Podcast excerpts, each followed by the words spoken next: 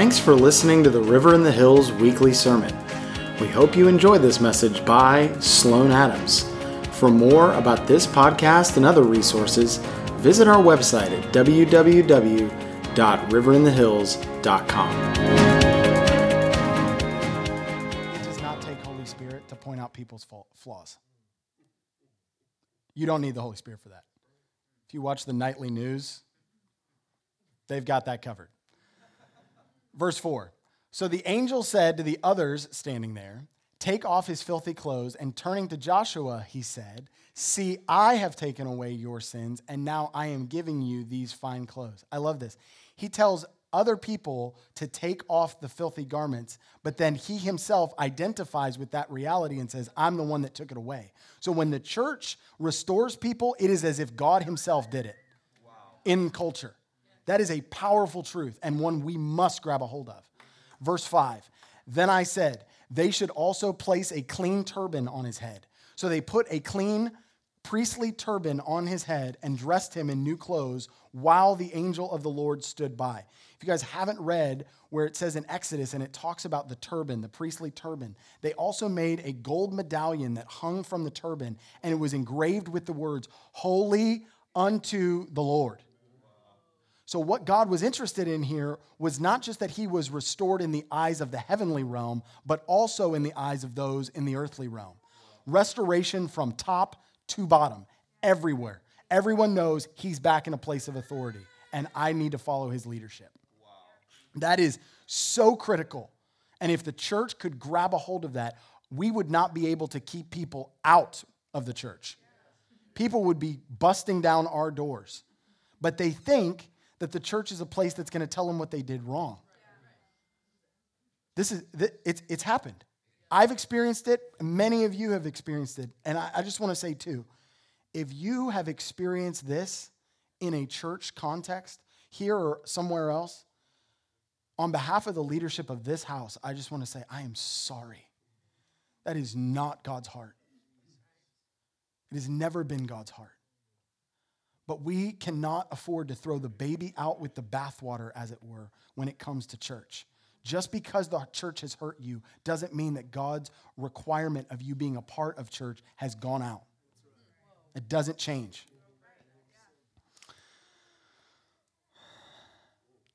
Luke 15. But his father said to the servants, to the servants, quick means run.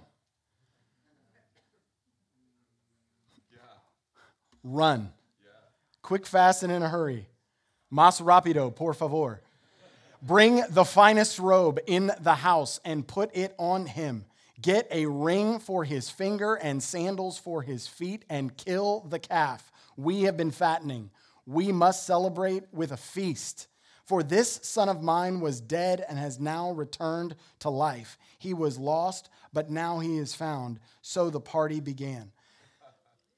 I just want to say, we, the, one of the prayers that has just gone up con, consistently from this house is for prodigals to come home. But I'm going to tell you something. If we are not ready to do what it talks about in this verse, to restore them with robes, rings, and sandals, he's not going to bring them back. God is waiting for a church that says, I will restore. I'll restore them to a place of honor. In this passage, it's important to note that when what, what the, the father running to meet him wasn't just a reality of uh, God being willing to uh, shame himself to go and retrieve the son, he was preventing the, the son from being shamed. Because what would have happened is that the town leaders would have seen the son coming, grabbed him, brought him into the center of the city, and began to shame upon him, pour shame upon him and say, What is wrong with you? You disgraced your father. Point fingers, accuse, accuse, accuse. If there is ever any part of us that is partnering with accusation, I don't need to tell you, the devil is known as the accuser. So that isn't from the Lord. And so when we go and we retrieve prodigal sons, when we when we instead of waiting on the porch with our arms folded for them to come home, but we go out like the older brother should have done and go out into the far country and bring them home and say, We're gonna, we're gonna restore, then we are partnering with the heart of God. as the local church. This is who we are. John 11 43. Then Jesus shouted, Lazarus, come out. And the dead man came out, his hands and feet bound in grave clothes, his face wrapped in a headcloth. Jesus told them, Unwrap him and let him go. In all of these stories, what is so critical and so mind blowing to me is that the power to bring life and resurrection comes from God and God alone. But the power and the authority to restore people to the place of honor comes from the community of which they are a part. We have to embrace this as an identity. We don't have an option. And God has given us this mandate and said, You take the grave clothes off. You take the grave clothes off. So, we've now reached the part of the message where I'm going to talk about college football. So, I know some of you were wondering at what point sports was going to come up. Here we are. We're here now. So, we've reached the part of the college football season where the coaching carousel is starting to spin people are starting to change. They're, they were, we need a new coach. Our team has been terrible since the mid 1950s, and it's time for us to go back to who we were and all this stuff. A couple of weeks ago, two prestigious institutions and college football programs changed their coach within hours of each other.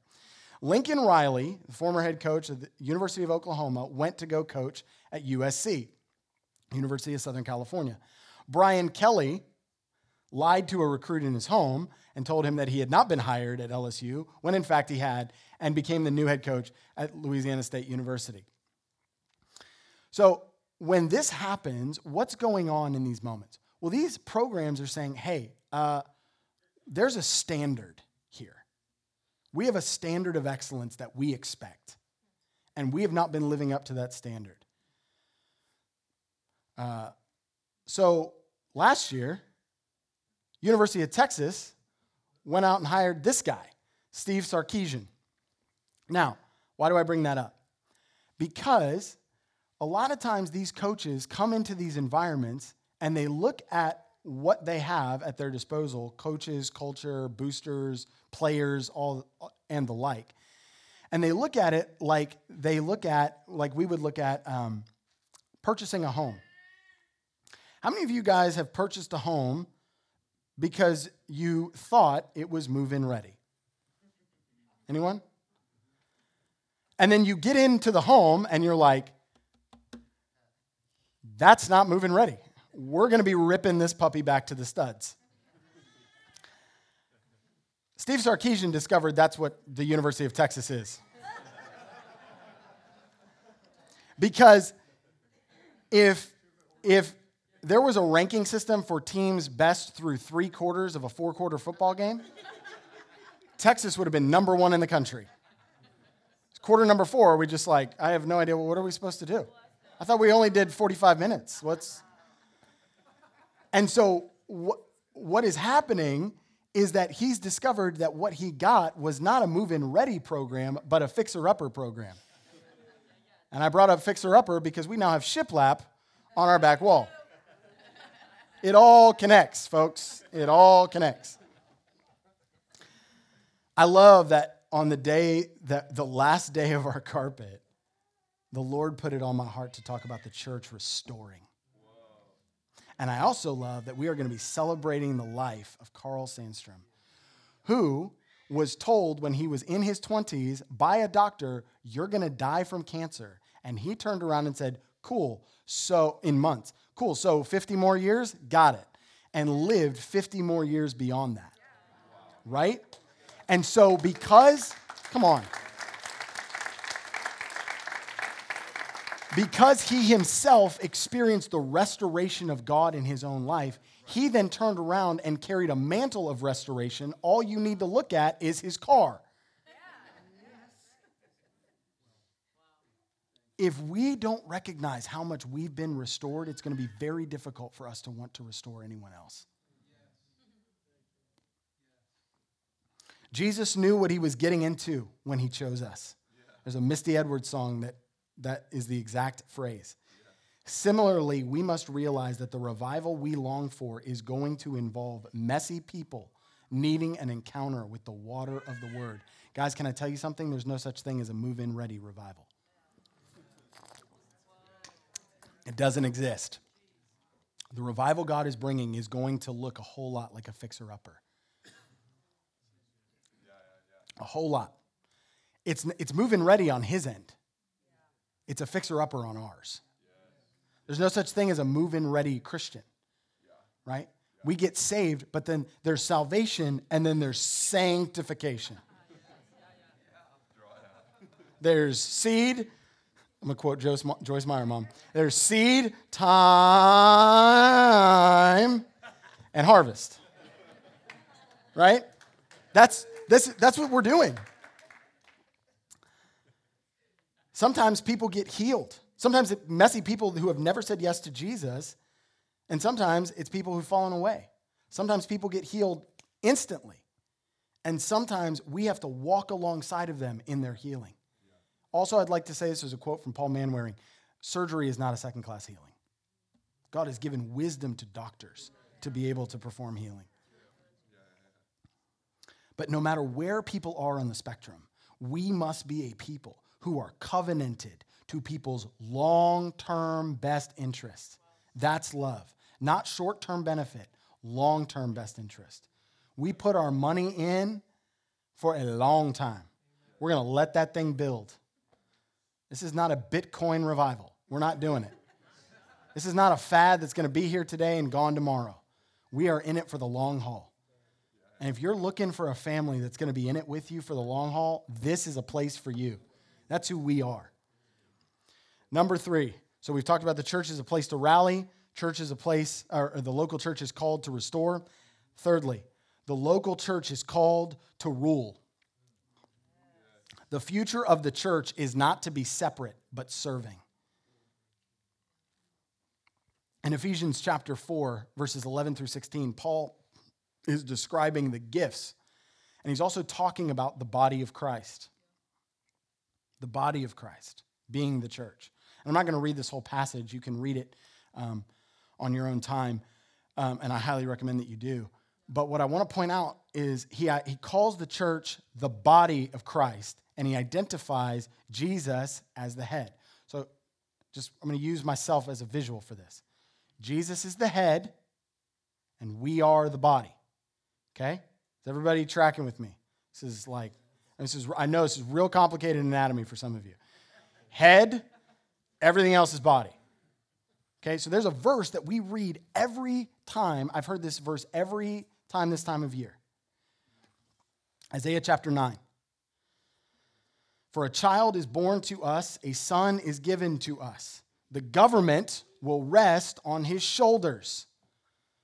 Where are my shoulders? Are they on my head or on my body? Which means that in this verse, what God is saying is the government rests on the church, not the other way around. And he will be called Wonderful Counselor, Mighty God everlasting Father, Prince of Peace. His government that's on the shoulders of the church and its peace will never end. It, he will rule with fairness and justice from the throne of his ancestor David for all eternity. And we've been talking about our commitment to local church. The passionate commitment of the Lord of heaven's armies will make this happen. As passionate as I am about calling you into a passionate commitment to local church, God is infinitely more passionate about local church than we will ever be. His initiative is so much greater than our involvement. He wants to, he, and so the minute we say yes, he is right there with strength and power. Matthew 16, verse 18. Now I say to you that you are Peter, which means rock. And upon this rock I will build my church, and all the powers of hell will not conquer it. And I will give you the keys of the kingdom of heaven. Whatever you forbid on earth will be forbidden in heaven, and whatever you permit on earth will be permitted in heaven. I'm going to make a slightly controversial statement. Just keeping on, on theme. what has happened in culture here in America is not culture's fault. It's ours. And I don't say that to accuse. I say that to say we are the thermostat and we unplugged ourselves from the wall of culture and say we don't want to be involved anymore.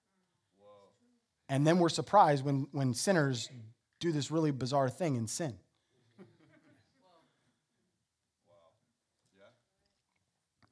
He's given us the keys. Whatever we allow gets allowed. Whatever we say no to gets stopped. That's what he said. So we permitted ourselves to be locked down. We did. But no more. No more. That word for church, some of you are probably going to know as soon as where I'm going, as soon as I said that. The word for church there is the word ecclesia. Jesus was very intentional about his words, and he used the word ecclesia, which was not a spiritual term in the slightest. It came, it was a Greek term originating in Athens. And it had the, it, it was a, a body of people that would come together of all of the citizens, and they had not lost their civil rights. Its power and purpose was to all apparent intent, apparent intent unlimited. In other words, there was nothing they couldn't rule on. It directed city policy, declared war, arranged alliances, raised and budgeted funds. All of its meetings began with prayer and sacrifice, albeit demonic, but they began with prayer and sacrifice. It was a true democracy. Its two great concepts were this equality, isonomia, and freedom, eleutheria. Those were the two main concepts in an ecclesia. Everyone had an equal right and an equal duty. It actually just came to mean any duly convened assembly of citizens. And the Romans said, we don't even need to bother coming up with a different term for this. We're just going to transliterate it into our language. So they kept the word. The word literally means called out ones. And what's important about that is we call out our political leaders when we vote for them. Think about it in terms of like we're, we're calling out people to say, I want you to serve in a position of government. That was the word Jesus used for church. It's been poorly translated down through the ages. He didn't use the word for temple, he didn't use the word for synagogue, he used the word for a governmental body. Wow. That is the church. We are supposed to govern culture, govern it, dictate what happens and what doesn't.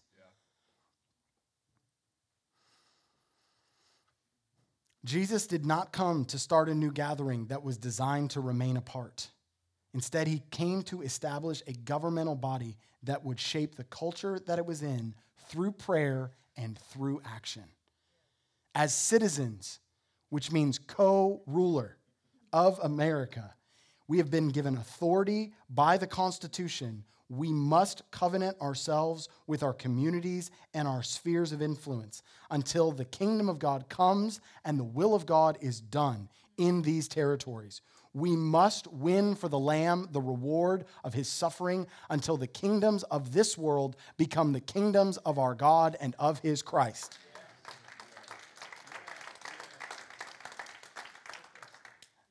This is who we are. We are meant to govern. So, Marissa, if you could, you and the worship team could come back up. My conclusion is pretty simple two words get involved. Get involved. There is no time in this hour for spectator Christianity. We cannot sit in the stands and there is a place and a position on the team for every single person here. You have a role to play in bringing the kingdom of God to the planet.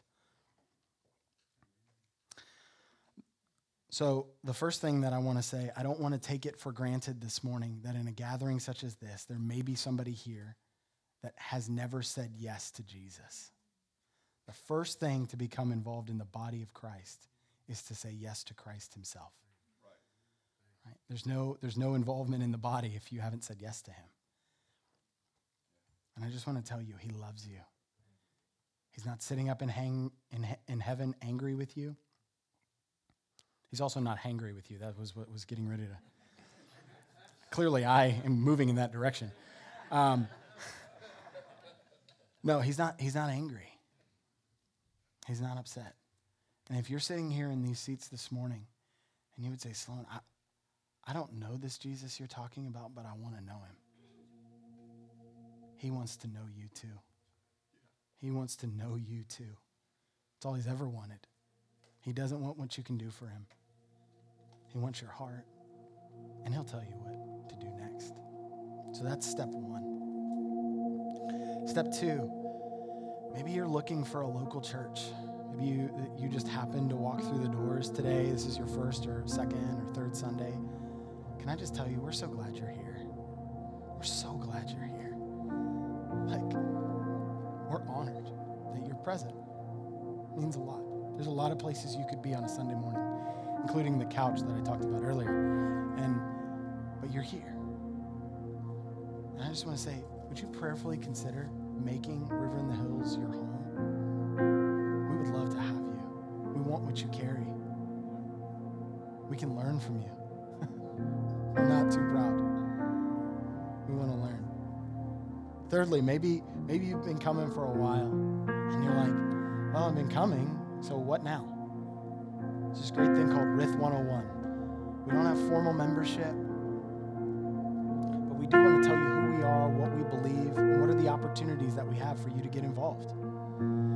Pastor Nate will be doing some of those in 2022.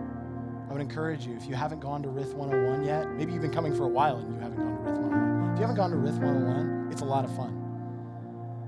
I mean, it's Pastor Nate, so it's a lot of fun. Pastor Nate's a lot of fun. Fourth, maybe you've been faithfully attending and you've gone to RITH 101.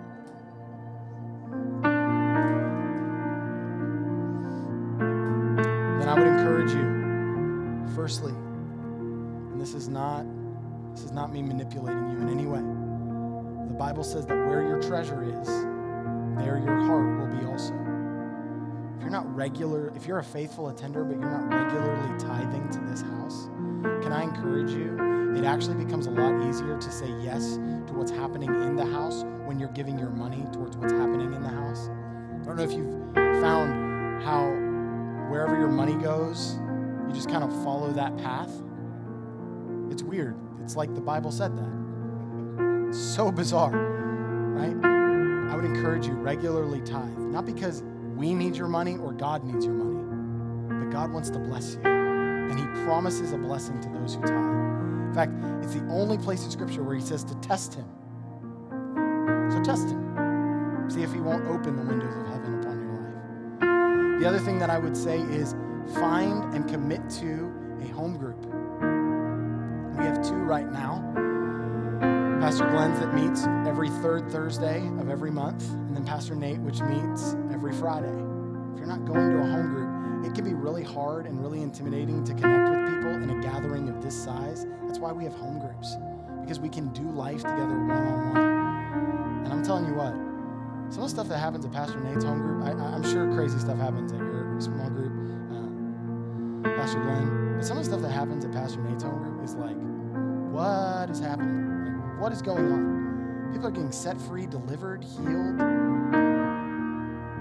mean, like, people are getting blessed financially. It's, I mean, it's mind blowing. This is, Jesus said, wherever two or three are gathered, I'm there. I, sh- I, I want to be, like, He's there. So show up on a, on a home group.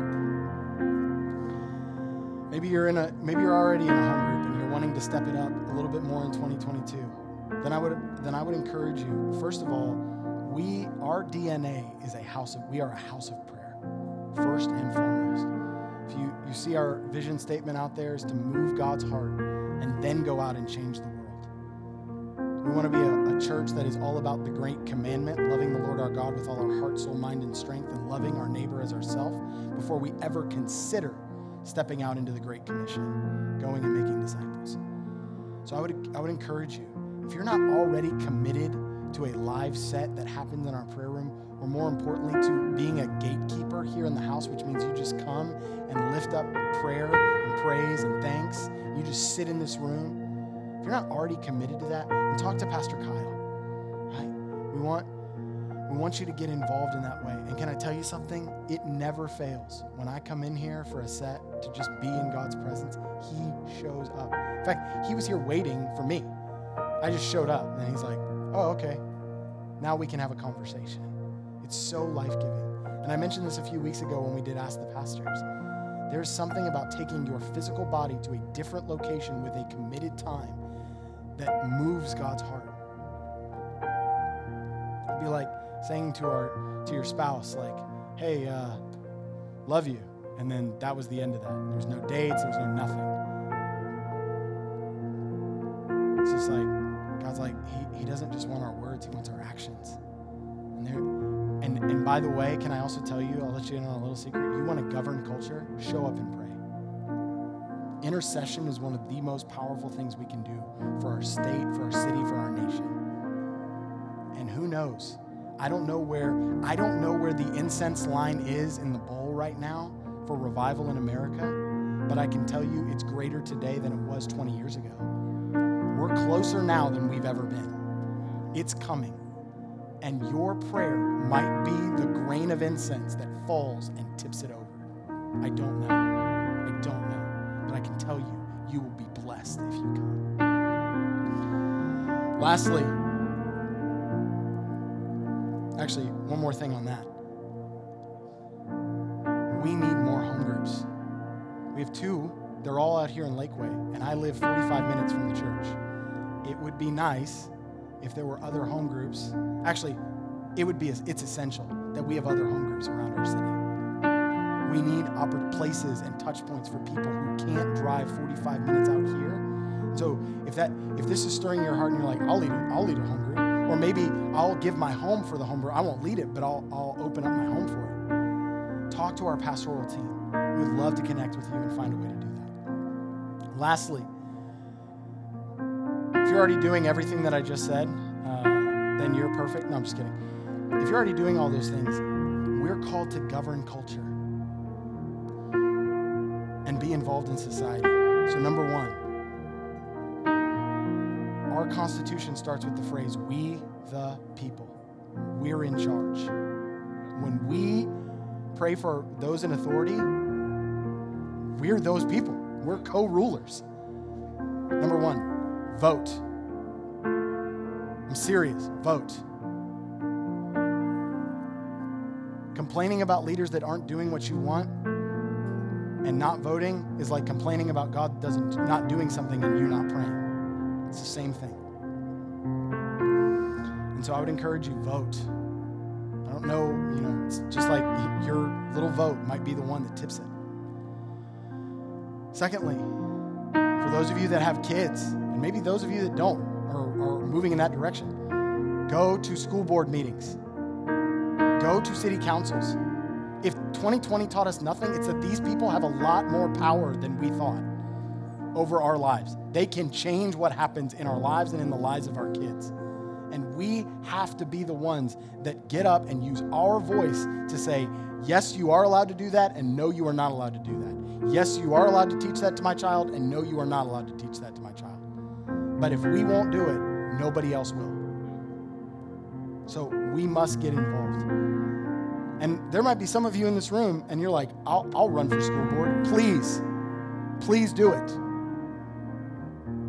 The church has been out, out like walked away from, from government. God hates politics, but he loves government. He's big into government.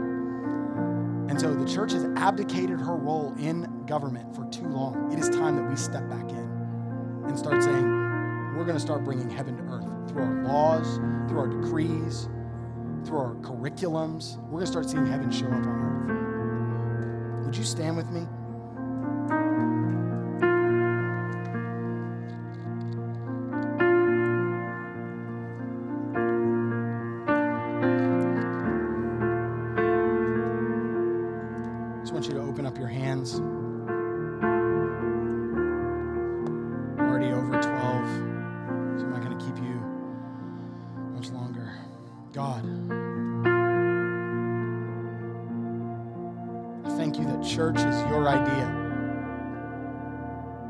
You are coming back.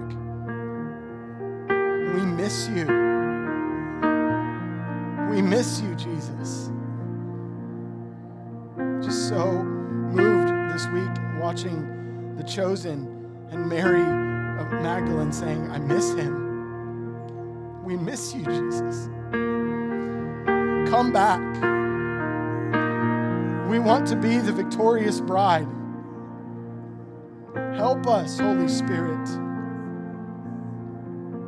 For those of you that have been listening to this today and you're saying, I want to sign up again freshly in whatever way to local church, I want you to come down to the altar. There's no shame, there's no condemnation. We don't do that here in this house. You're saying, I want to sign up again in a fresh way. I'm giving my yes to the local church. If you need prayer, if I could have the ministry teams come forward, if you need prayer for anything going on physically, in your bodies, emotionally, doesn't matter. If you just need prayer today, I want you to come up. These will be up here. Jesus, we bless you. We thank you for giving us the gift of local church, the investment of local church. God, I'm asking today for an increase, an increase in people who say, Yes, I will go to the house of the Lord. I will not let anything stop me. I will go to the house of the Lord. I will get involved.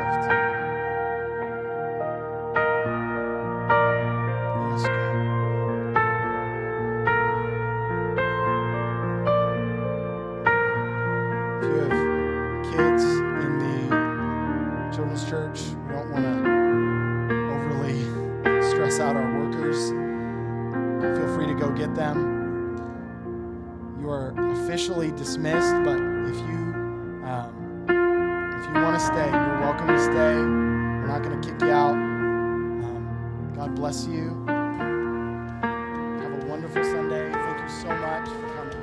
We love you. Thanks for listening to the weekly sermon. To download the notes and slides for this message, visit our website, riverinthehills.com. If you would like to partner with us in moving God's heart and changing the world, please subscribe to our podcast, leave a review, and share this episode with a friend.